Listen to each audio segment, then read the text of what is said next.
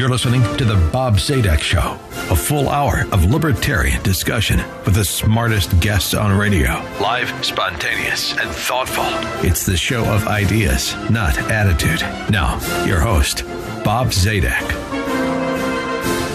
Hello, everyone. Welcome to the Bob Zadek Show, the longest running live libertarian talk radio show in all of radio. The show this Sunday and always the show of ideas, never once the show of attitude. Thank you so much for listening. Harken back to the presidency of Ronald Reagan, one of my true heroes.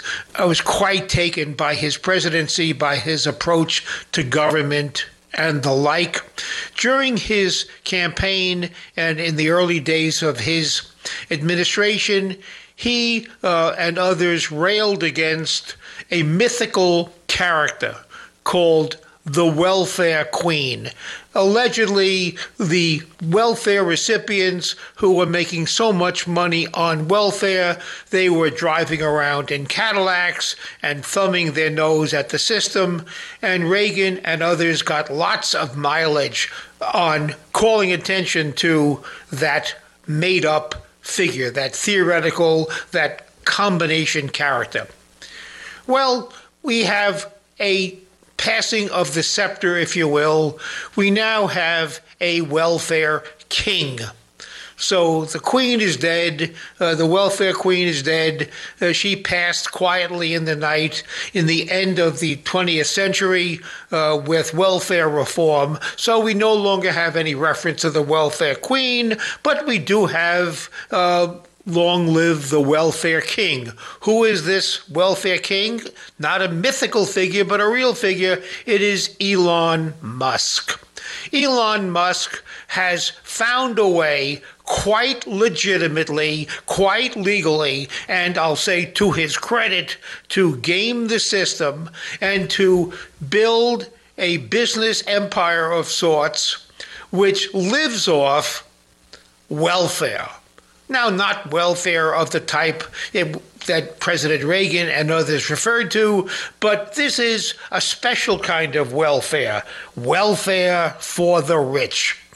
And man, the amount of welfare that flows to the rich is staggering compared to the amount of welfare that allegedly and improperly flowed to the poor 50 or so years ago. To help us draw our attention to the newest welfare problem, the new monarch of welfare to the rich. I'm happy to welcome to the show Lisa Conyers. Lisa has written um, with her co author Phil Harvey a must read book, a book written for every American who cares uh, about economic policy in this country. Her book with Phil Harvey, Welfare for the Rich, points out points out a good deal of, but it cannot be all of because the book would be a, an enormous volume, many volumes, but she highlights some of the most glaring and easily understood governmental programs which provide welfare to those who, in Lisa and Phil's opinion, do not really deserve it and which represents a failure of governmental policy. Uh, Lisa, welcome to the show this morning and thank you for calling our attention to the new monarch of the welfare state, uh, Elon Musk, which we'll talk about very briefly during the show. Lisa, welcome to the show this morning. Well, thank you so much for having me, Bob. I'm looking forward to the conversation. Now, Lisa, welfare for the rich.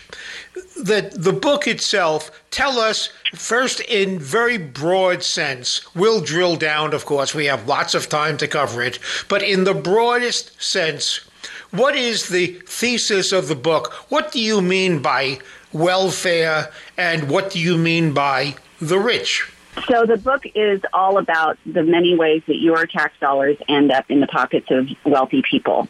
And what we were looking at is uh, how you know all of us ordinary Americans pay our taxes every year, and we'd like to believe that those taxes are going to fund basic services, you know, things that we all agree we need.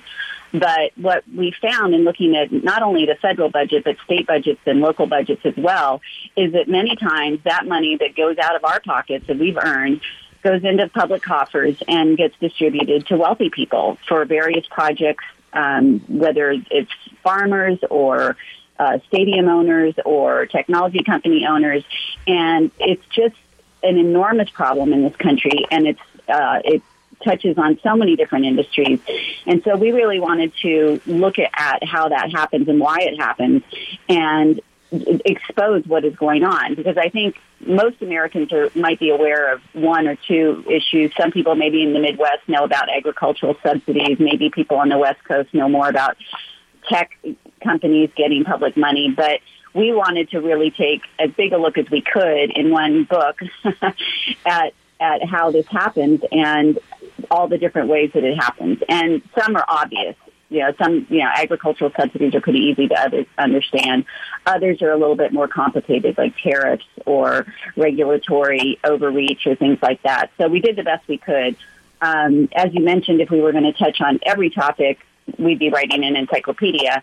But we did start the book thinking we'd have about five chapters, and we ended up with you know ten. So we kept running across subjects that we felt deserved to be included in the book, and um, and we do hope that we've the book will serve to educate people and you know maybe get them a bit riled up about the situation and uh, take it on as, as something that they want to fix.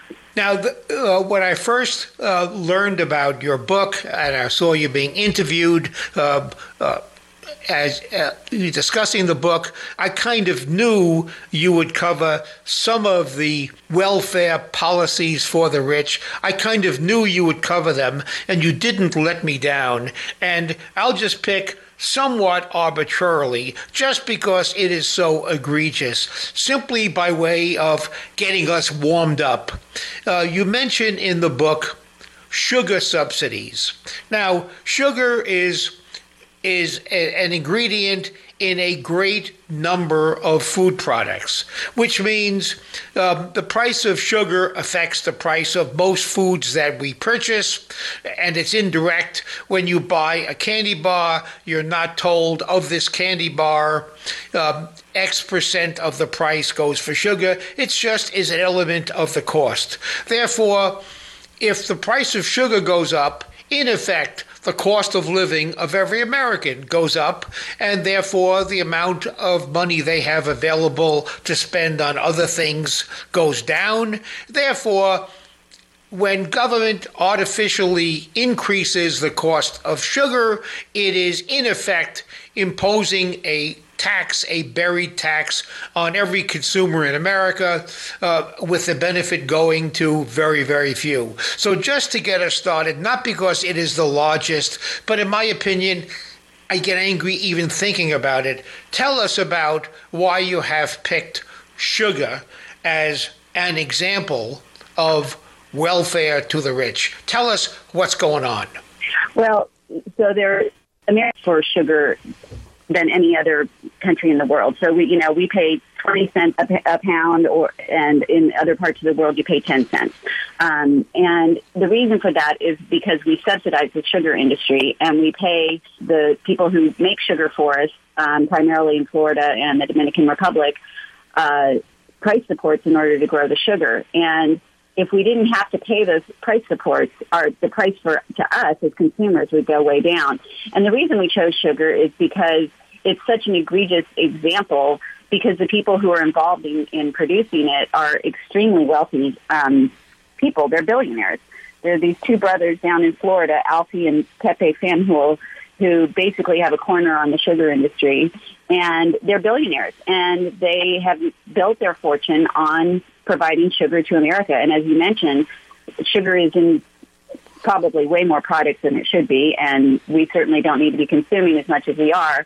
But the fact remains that they're providing it and they're getting, you know, 65, 70 million dollars a year, sorry, 560 million a year in price supports to provide it for us. So to me, it was just a way of something, you know, that everybody, as you mentioned, can think of something that they eat with sugar in it every day, probably several things.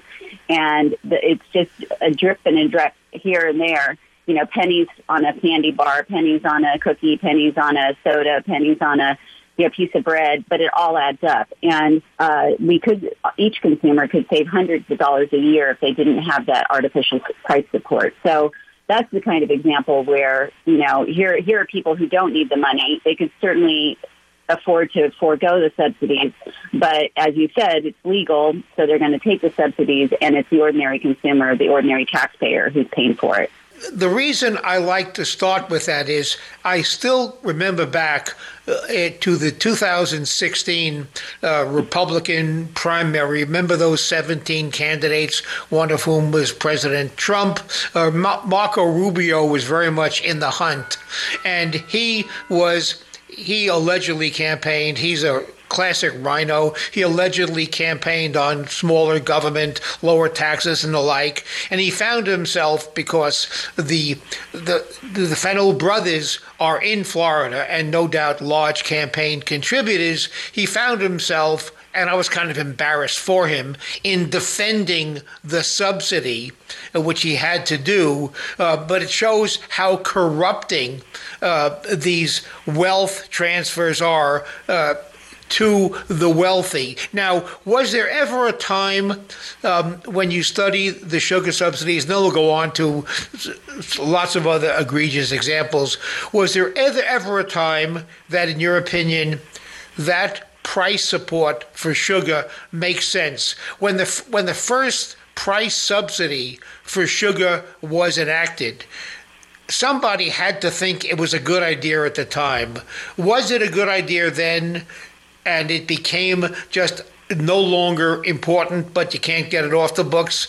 Uh, tell us how, if you happen to know, and or how you may recall, how a thing like that, that wealth transfer to two wealthy, I think they were Cuban emigres, if I'm not mistaken, uh, brothers, uh, managed to corner the market and get so much government money. Was there ever a time when it was a good idea? Well, you know, it's funny you would mention that because we mentioned in the book that the sugar program actually got its start in the 1700s, and it was a way to generate um, federal revenue back in the day when we were trying to, you know, create a budget for our country and all that. So there were tariffs and import taxes and all kinds of things that we tried to raise revenue. But um, you know, the funny thing about government programs is that once they're there, it's really hard to get rid of them. So here we are, you know, hundreds of years later, and we still have sugar subsidies. But I think, you know, the Fanjuls, and, and it doesn't really matter who it is who's asking for these subsidies. They always make these arguments that, oh, well, you know, we're providing so many jobs to the state of Florida, or we're, you know, enhancing the economy of the area. And they can use whatever arguments they like. My stance on this is they don't need our money. We taxpayers could certainly, you know, make better use of the money by providing, you know, basic public services to ourselves than lining the pockets of, of rich people. So you'll hear throughout the book some of the justifications that people will give you for wanting these kinds of, you know, special favors. And my answer to all of them is, well, you, we, we don't think you need it. You know, make make your way on your own without asking for taxpayer help. And just briefly, going back to Elon Musk, you know, Elon Musk and many others who are in the book, including Bill Gates, love to tell people that, you know, they built their company on their own two feet. You know, they're entrepreneurs and they're, um, you know, super, really, really good businessmen, and that's why they're so wealthy. But you pull back the curtain and you find out that they're getting massive public support. So they aren't these these you know stellar, brilliant entrepreneurs that they'd like to have you think they are. They're getting tons of our tax dollars to to be so successful. So. Um, don't be afraid to question, you know, the wealth just because they, they tell you that they've done it all on their own. The Fanjul brothers have not built their empire on their own. They've built it on the back of American taxpayers. So, although you said Elon, Musk uh, doesn't deserve credit for being a brilliant, creative, uh, forward thinking entrepreneur, I would, in a minor way, with a big smile on my face, disagree with you, Lisa. I would say he is a brilliant entrepreneur, except his skill is in gaming the system, not necessarily in building a product per se. But he's good at what he does for sure because he has gotten more money. Uh, perhaps Bill Gates is another exception, which we may have time to discuss. But he has very skillfully accumulated lots of money lawfully Uh, although not doing precisely the activity that he would like to claim credit for. So I'm not quick to deny him credit. After all, he didn't break any laws, he was quite clever about it, and he was able to amass a fortune as a result. But we don't have to discuss the morality of Elon Musk. There's so much more juicy stuff in your book that we can cover. Now, you mention in the book some surprising industries that have also benefited by governmental largesse. And what surprised me is you you picked the tech industry. Now, when I my understanding of the tech industry was it was kind of made um, in the classic garage in Silicon Valley. The product was invented. They discovered a need. They created a need when even nobody even knew the product could exist. And off they went on the strength of the brilliance of their concept. And they that struck me as being that surprised me that you explained how much they benefited uh, from welfare to the rich from the government. So, since it's a little stealthy and it helps us understand how you identify recipients, the rich who are benefiting from welfare, tell us how tech is the beneficiary of welfare to the rich. Well, the tech industry is an interesting one, and it's another one where the public image isn't necessarily you know, what it's cracked up to be when you start looking into them. And yes, indeed, there were many smart people in Silicon Valley that created a lot of, you know, tech uh, products and and build up an industry out of nothing and provide us with, you know, all the tech we all have on our smartphones now and all of that. But at the same time, they also, as they grew, um, hopped on the gravy train like everybody else. And, uh, you know, in the, since 2013, they've gotten almost nine billion dollars in state and federal subsidies, and um, they, you know, and and it's not necessarily to create the product, but it's, for example, data centers in Phoenix, Arizona, um, which is one of the places with that has hundreds of data centers that store all of our data for all of these products that we use. Um, they get all kinds of uh, supports and incentives to go to to you know build in Arizona and they get uh, subsidized energy uh, to run their data centers, which all have to be kept at you know certain temperatures in order to keep all the technology running.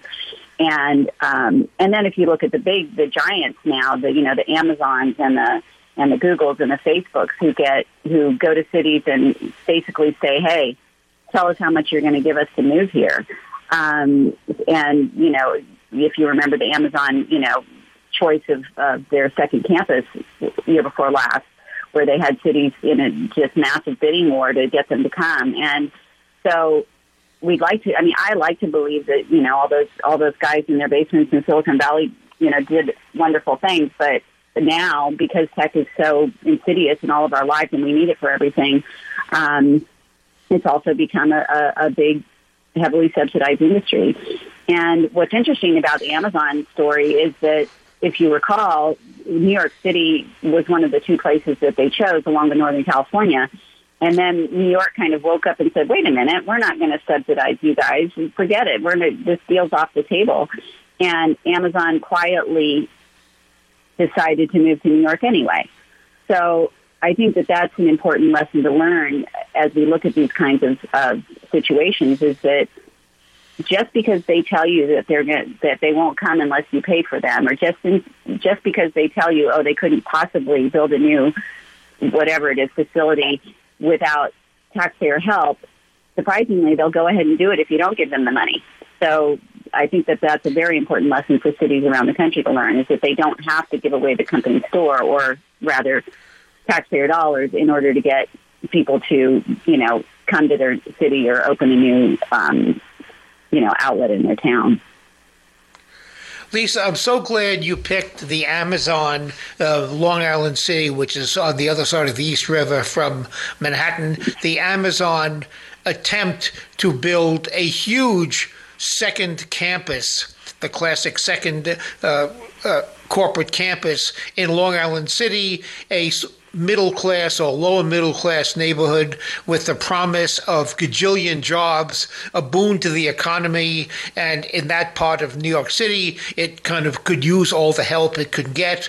And AOC was leading the charge, uh, opposing Amazon. So I guess AOC becomes your libertarian queen because she successfully fought off Amazon's attempt. But I'd like to drill down just a bit uh, on that wonderful example example that you have picked.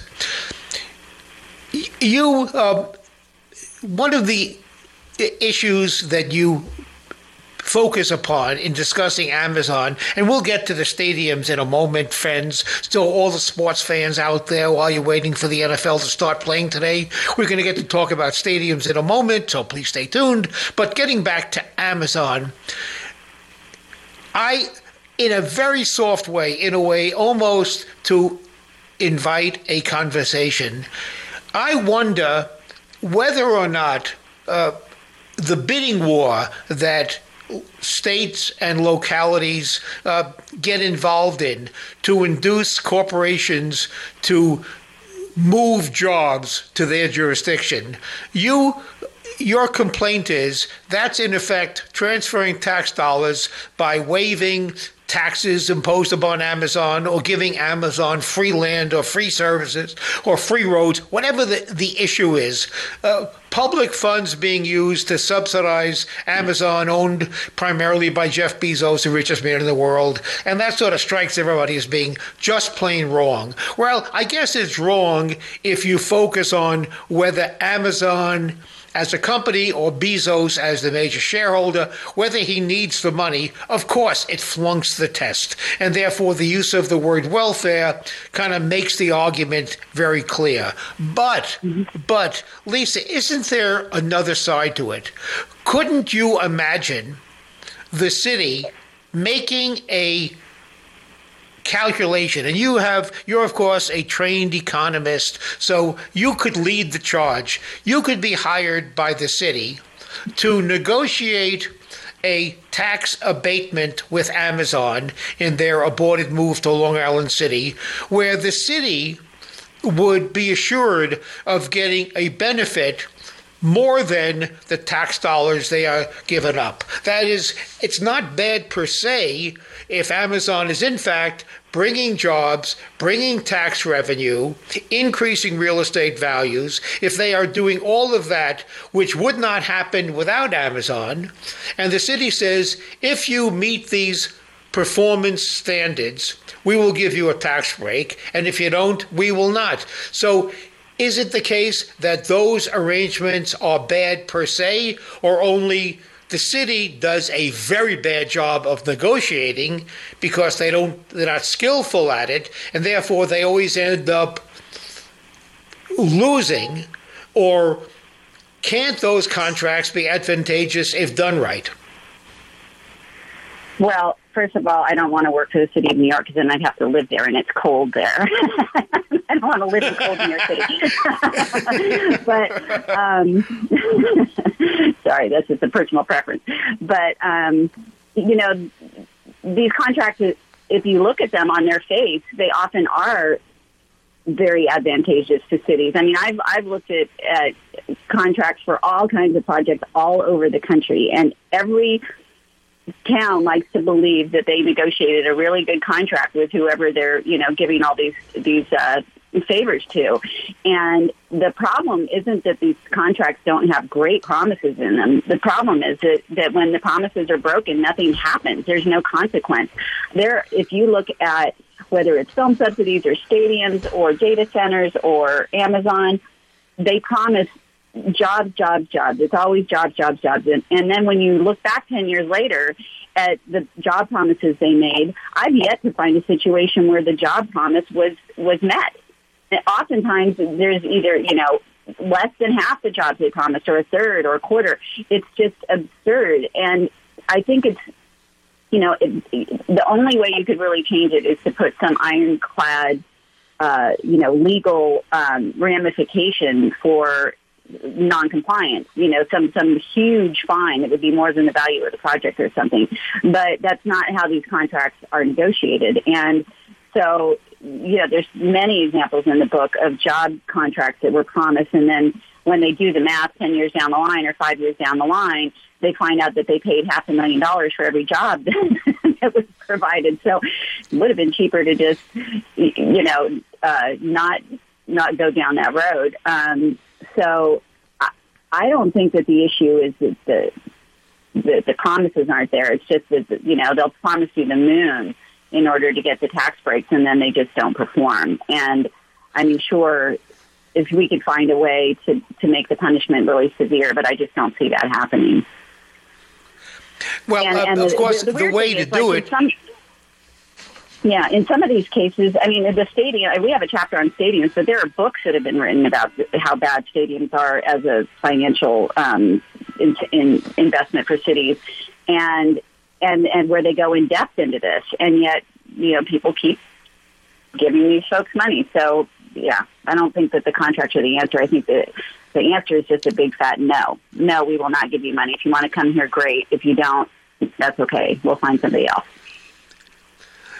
And I would say I agree with you that the city never gets the uh, performance standards in writing in a way that they are protected, uh, but they could have. So I would just say, to me, the the Amazon or the stadiums, which we'll get into in a moment, the stadium contracts are just badly done. I take less issue than you do with the concept because I say a city has a rare commodity. There's only one Las Vegas. And if you want to play in Las Vegas, well, then we expect something in return. So the city, Las Vegas in this case, who took the Raiders from Oakland, uh, the city could have done a better job. And if they wouldn't have gotten what they wanted, they could have simply said no. But the city, just in general, since they are negotiating with somebody else's money, the danger sign, since st- cities, governments in general, are negotiating with somebody else's money and they just want to be around long enough to cut the red ribbon at the photo op and then they get reelected. Since they are negotiating with somebody else's money, the problem is they always do a do a very very bad job. Now, uh, other uh, areas where you have really pointed out something which I learned a lot from is uh, in the energy area, which for some reason, maybe because it's so large, is really has so many subsidies. And what you point out in the book is once government starts subsidizing one segment of energy, let's say coal, then it, it has no reason not to subsidize other segments. And then there it is in the trap. And you have subsidies and cross subsidies and subsidies, and you're in a rat hole that you cannot escape from. So give us the big picture, because we could spend an hour just on energy, but give us the big picture, the headlines, if you will, about how much money government spends subsidizing one segment of the energy uh, segment and then subsidizing another segment when it's all a big wash and it could subsidize none of them at all and let the market dictate prices. I don't think I have a, a, a you know a, a, total number of the subsidies in the energy industry, but it's it's in the it's in the billions, if not trillions. And what's crazy about the energy industry is that it's you know the second most um, best performing sector of, of our economy. And, you know, revenues were $238 billion in 2018. This is not an industry that is suffering in any way or in need of support or it'll go out of business. I mean, we Americans just, you know, love energy. We are, we're only 5% of the the world's population and we use 25% of the energy on the planet. I mean, energy companies are doing just fine and they are certainly don't need our money in order to be successful. And their profit margins are, are just enormous. So and the energy industry is one that I found really interesting in terms of what people do and don't know about it, and what people think they know about energy subsidies. If you talk to most people, they'll say they'll complain about Solyndra. You remember the solar company that got you know hundreds of millions of dollars in subsidies and then went out of business. Um, and they think that only solar and wind are getting, you know, government support, and they rail about, you know, renewable energy and why do those guys get special treatment? Believe it or not, every single kind of energy we use, whether it's oil or gas or coal or solar or wind or, you, you know, you name it, all of them are getting subsidized, as you said. And to me, it just doesn't make any sense. I mean, they're all doing fine on their own. Although wind and solar probably would not be where they are today without government support. That's true. Um, but then the same could be said of, you know, the coal industry was slowly dying and just keeps getting propped up by the federal government, especially, you know, President Trump said, you know, he has a love affair with coal. And, um, you know, these industries sh- should either, you know, be able to function on their own or or go away. That's one that just is super frustrating to me because of, of the fact that they don't they don't need the money and it's something that we all use and we all pay for already with our energy bills and our and when we put gas in our tanks and um, you know when we run our electronics and we shouldn't also be sort of paying a second time when, we pay our taxes and those tax dollars go to these massive companies. And the real distortion, um, as a free marketeer, I'll make this observation, and Elisa, you're as well. Um, the real, besides the wealth transfer, the irrational in the billions, if not trillions, of dollars of wealth transfer for no real purpose. Not that any wealth transfer can have a valid purpose. Now that's for another show. But the problem is it distorts the market. And therefore, mm-hmm. capital seeking an investment home, you don't know where to invest your money because you can't really tell the the true value of a commodity, of a product, of a good or a service, if it's receiving a subsidy or if the competition is receiving a subsidy. Therefore, we end up with a misallocation of capital, and therefore, productivity in the country is harmed. And we are less productive because capital can't figure out what industries will produce the greatest return, which means the greatest good for the greatest number of people.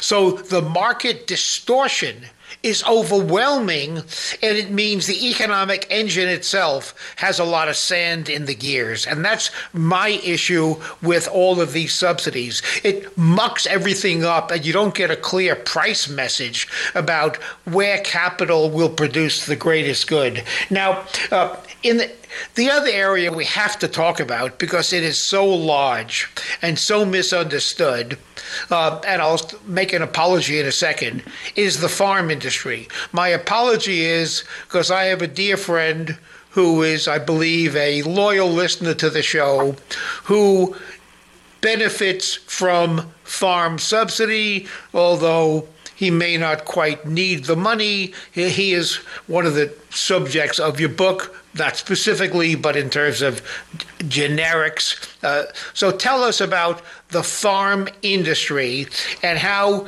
that got a lot of attention in your book and how many people it affects. It affects everybody who buys food. Tell us about the big picture of farm subsidies and the powerful farm lobby. Right. So I also have friends who are farmers, and I also met a lot of farmers while I was uh, writing this book. And you can certainly get into all kinds of interesting discussions with your friends and family about this issue. But our point on ag subsidies, as well as any other, you know, federal program of uh, wealth transfer, is just that we don't believe that America's tax dollars need to go to wealthy farmers. Um, so I just start with that. I certainly offended some farmers in the Midwest and and uh, in uh, various states that I visited when I when I brought this up. But you know, we still stand by our by our uh, opinion on that. Um, but you know, the Farm Bill has been around since 1933, and it, it first you know we first started subsidizing farmers during the Great after the Great Depression because we felt like we really needed them to be growing the food for Americans and that it was important to give them some help during that time. But as I mentioned earlier, it seems like any government program, once it starts, is impossible to stop. And today we have a farm bill that's passed every four years to the tune of, you know, almost a, a trillion dollars. And, uh, and it's going to farmers who, who really don't need it. And there are numerous examples in the book of millionaires and billionaires who are uh, classified as farmers or they have land that's classified as farmland and are getting subsidies from the government. And I personally don't like my tax dollars going to these wealthy people. They're doing just fine without it. And um, I'm sure my tax dollars could be better spent. Uh, so it, it is a, and basically what it is, it's, it's interesting because it's not just we pay for their, you know, farm.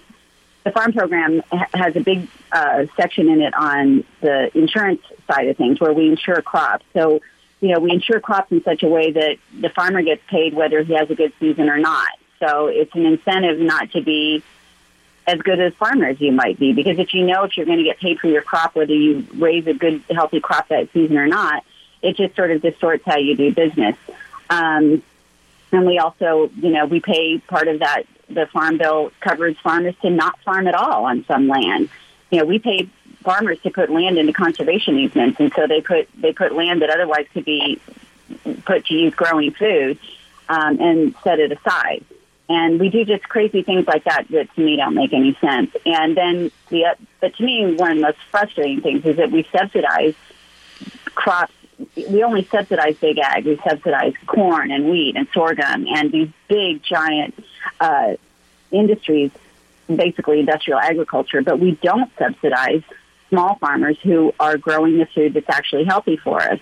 In fact, I came across a study when I was writing this book that said the more subsidized food you eat, so the more food you eat that is being subsidized with your tax dollars, the more likely you are to be unhealthy and suffer from obesity and heart disease and all these other things. So if if we want to argue that we want to help support the people who grow our food, then I think the next argument should be we should only be supporting farmers who grow healthy food for us. But in fact, the opposite is true. So we're we're not supporting farmers who grow fruits and vegetables and nuts and berries and things that are good for us, or we're instead supporting farmers who are, you know, have these massive 100,000 acre cornfields in Kansas and things like that.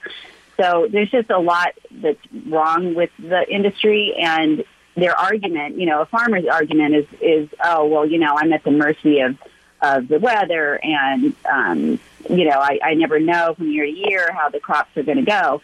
But we all have problems like that in our jobs. I mean, you know, I'm at the mercy of my clients. You know, retail is at the mercy of, well, as we've seen with the pandemic, can be at the mercy of lots of things. So I think that that's not really a fair argument either. Uh, but it, it's complicated. I mean, everybody knows a farmer, and you know, they'll tell you that they really need the money. But I just farmers make double what the average American makes in terms of income. So on average. So they're not, they don't need the money in order to be successful. They've just gotten very comfortable with that income coming in. So, and it's, and it's a hard, it's a hard, um, program to get rid of. Uh, and that, that leads to another interesting Lisa, thing. Lisa, I mean, it's not hard. It, it's impossible. It's impossible Yeah. to get rid of. Uh, Lisa, I will just uh, mildly, gently take issue with one part of one sentence that you made. You said something like, We give money to farmers whether they need it or not. I would submit that the need part of it is irrelevant. If a farmer, quote, needs the money, then the farmer perhaps shouldn't be a farmer. Either the farmer is producing a product that nobody wants, at least at the price the farmer can afford to pay for it, or else the farmer is bad at being a farmer. So I say need in this context is totally irrelevant. That's that's no different than saying if you have a lawyer who can't make a living, then that lawyer does because he's a bad lawyer, that lawyer deserves a subsidy because he needs it. I say in the in the subject of welfare for the rich, the, the book, the topic of your book, which you cover so beautifully and so thoroughly. The issue of need is never relevant in a business context because if you need the money, find some other way to earn a living. You have no right, a birthright, to be a farmer or to be a lawyer you have only a birthright to be free to choose how you're going to earn a living. So I just would take issue with the need part of it. It's a very soft uh, difference of opinion that perhaps we have, uh, but I just wanted to mention that just, to, just so I could share my point of view. So, uh, as to need, we we sort of have in this country, we sort of believe we have a need to preserve farming in the form that it is now, even if it requires a subsidy. And I say absolutely not. If farming doesn't make any sense, it means we have too many farmers, and those farmers who cannot survive in the economic climate without subsidy. It's a it's a market message. They shouldn't be farmers.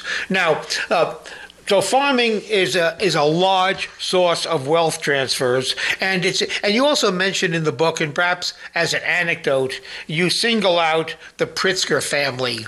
Uh, so tell us why you single that out, and why that is. While it's an anecdote, it's an example of something that is very common in this country. As to farm subsidies, we have this fantasy in our country that somehow rural farming as a way of life has to be preserved per se. That is, th- that style of living, that rural, small town, American Gothic standard, has to be preserved, even if it's preserved at a cost to our country. It kind of reminds me of what I understand the French do in a lot of their uh, the wine growing regions, where the French are very protective of that lifestyle, and it's part of what it means to be French. And they have made an economic decision to preserve that lifestyle, that bucolic uh, wine growing li- lifestyle. So uh, that seems to me what we are doing with this fantasy, unreal image of the small farmers. Lisa, I was just observing as a comment that. Uh, you mentioned uh, welfare to farmers, whether they need it or not. And I was just observing, I didn't think that need was part of the equation. It's a business, and if you can make a living as a farmer, you should be doing something else, and that will allow the market to adjust to perhaps too many farm products and the market will send a message. So I don't think need has much to do with it, Lisa. Well, right, but that's what the farmers will tell you. They'll say that you know they need the money in order to survive or to or to make work. And it is interesting if you go out to farm country, if you go out to the Midwest, and you go into small towns, farming towns, yeah, I was in John Deere tractor stores where they would tell me, you know, we know exactly when those subsidy checks are coming in, and that's when we sell all our equipment for the year. You know, the grocery store would tell me, oh, yeah, I mean, we know when the checks come in and everybody comes in and stocks up. And the car dealerships, they'd say, oh, we know when, you know, when everybody's getting paid up and, and, and that's when our sales are. So, the, the entire, you know, the unintended consequences of the entire economies of these small towns are now, you know, uh, dependent on these on these subsidies coming in, which is you know you want to talk about distortions of the market. But as you you know as you said before, uh, it'll be impossible to get rid of the farm bill, and, and the main reason for that is because the farm bill includes all the money for the food stamp program. And that's the way the farm bill gets passed every four years. Because the minute you start questioning farm subsidies to farmers, everybody says, "Wait a minute, we can't get rid of the farm bill because then nobody will have, you know, food stamps and we can't feed the poor. And until we separate those two things in the farm bill, um, you're right. I know, you know, it'll continue to be passed every year. And there have been attempts to do that. They just haven't succeeded yet. One of the areas of, I don't want to beat up on farmers too much, I'm going to lose a friend, but one of the areas of the farm bill uh, that is below the radar is the government supporting the price of butter and cheese and milk by buying up surplus, and that's in air quotes, cheese, milk, and butter in order to create a sufficient demand it's a, it's creating a demand to meet the supply, kind of perverse. Uh, and then we have these huge butter and cheese warehouses where then we give it away to third world countries or destroy it. So um, I wonder if you have had occasion to observe that activity um, as part of the indirect welfare to the dairy industry. Yeah, you know, it's interesting because the dairy industry will argue that they don't get farm subsidies, um, which is interesting. You know, people who raise cows and will tell you that they don't get any subsidies, but all of their feed is subsidized. You know, and and uh, so they couldn't very well feed their cows. You, you know, they they get subsidized corn and and all the feed that they feed their animals. But you know, you bring up a really good point about food being shipped to other countries part of what the farm bill, another argument for it is that, oh, well, you know, we need to support the farmers who are feeding our country. Well, it turns out that less than half of the food, that, well, 40% of our food is wasted, never, never makes it, you know, on into the market. And a good bit of it is shipped abroad. I mean, we're feeding China and, and India, and, and you know we're we're shipping a lot of the country, the food that we grow out of the country. So to suggest that we need the farmers to be growing our food or we go hungry. Well, we're not eating most of it. That's another argument again. Why in the world are we subsidizing food that's getting shipped out of the country? It, it makes no sense. And you know, and there there are even subsidies for certain kind of um, uh, grasses that that racehorses in Saudi Arabia eat, and we subsidize farmers in Nevada to grow that grass and then ship it to Saudi Arabia. It's absurd.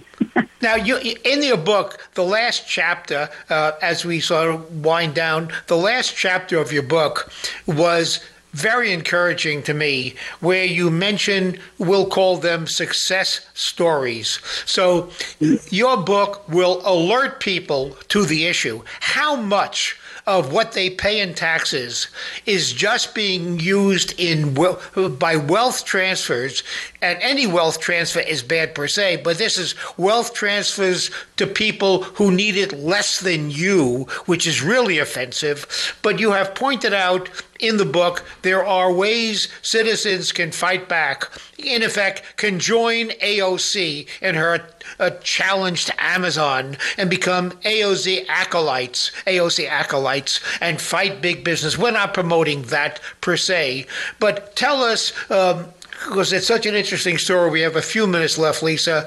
What happened in Louisiana when citizens got a a bit, just a bit active, and how they were able to do some good. And this will be an example to the rest of the country. Right. So in Louisiana, as you know, we know the Gulf Coast is just littered with uh, uh, Exxon and Mobil and all these other companies that are doing business um, in the oil industry down there and chemical industries. And there were some people in Louisiana who were active in various causes, and they noticed that the USA Today ranking of the states always finds Louisiana at the bottom of the pile in terms of education, in terms of income, in terms of health outcomes. And they started to say, well, how can that be? We are such a rich state in terms of natural resources. We have all these major corporations with major headquarters here. What is going on? Why don't, why are we so poor? And what they discovered is that there's a, there was a small committee of five people um, in the legislature that was tasked with giving out property tax abatements to um, companies that uh, were in, in their state. And this committee was started in back in the 30s, and yet again another program that never went away. And basically, they would rubber stamp property tax abatement requests from all these big companies. So all those giant oil fields and giant oil uh, refineries and all have routinely gone to the legislature and gone to this small committee that nobody ever heard of and said, "Hey, we don't want to pay property taxes. Um, will you give us a you know a ten year um, pass on that. And this has just been going on and on and on for decades. So these folks said, wait a minute, you know, if they had been paying taxes all this time, our schools would be better, our, you know, our uh, our public infrastructure would be better, our police would be better funded, our fire departments, all of our public services would be in such better shape if those guys had just paid their fair share. So they mounted a public uh, information and education campaign and just started calling them out and starting showing up at public meetings and saying, hey, you know, what about this? How about just making those guys, we're not asking to you know, throw a super tax on them or anything. We just want them to pay their fair share. And they managed to get a change in the law and effective year before last year, I think it came through, or no, now it's 2019. And as a result, those companies can no longer just go to this small little committee and get their request rubber stamped. They have to uh, make their case to local school boards, to local fire departments, to local public services, and say, "Hey, uh, we have this, you know, facility in your county or in your parish, rather, and we want to not pay our fair share of property taxes." And then answer to everybody, and then they all get to vote on whether they think it's a good good idea. So I love that story because it just it shows that you know, a small group of committed citizens can make a big, big change. And we're talking billions of dollars for the citizens of Louisiana um, in new revenue. So that was probably the most exciting story I ran across while I was writing the book. But there are others. And, you know, the great thing about the last chapter is we talk about the ways people can get involved in changing policy. And we also talk about some of the organizations that are providing so much data that it's a lot easier now to see where your spending is going. There's some excellent organizations, including openthebooks.gov and the Sunlight Foundation, which are basically putting all spending online so you can look up what's happening in your area or at the federal level and see what you think of it. Lisa, the reason I'm so delighted having you share the story of Louisiana is the lesson to me was all it takes is people to care. And it didn't I dare say the group that affected the change, affected the lives of everybody in Louisiana, and it wasn't that much work. When you have government officials doing nothing other than spending somebody else's money, they don't care. And when they are watched, when citizens become only a tiny bit active, they can effect a change.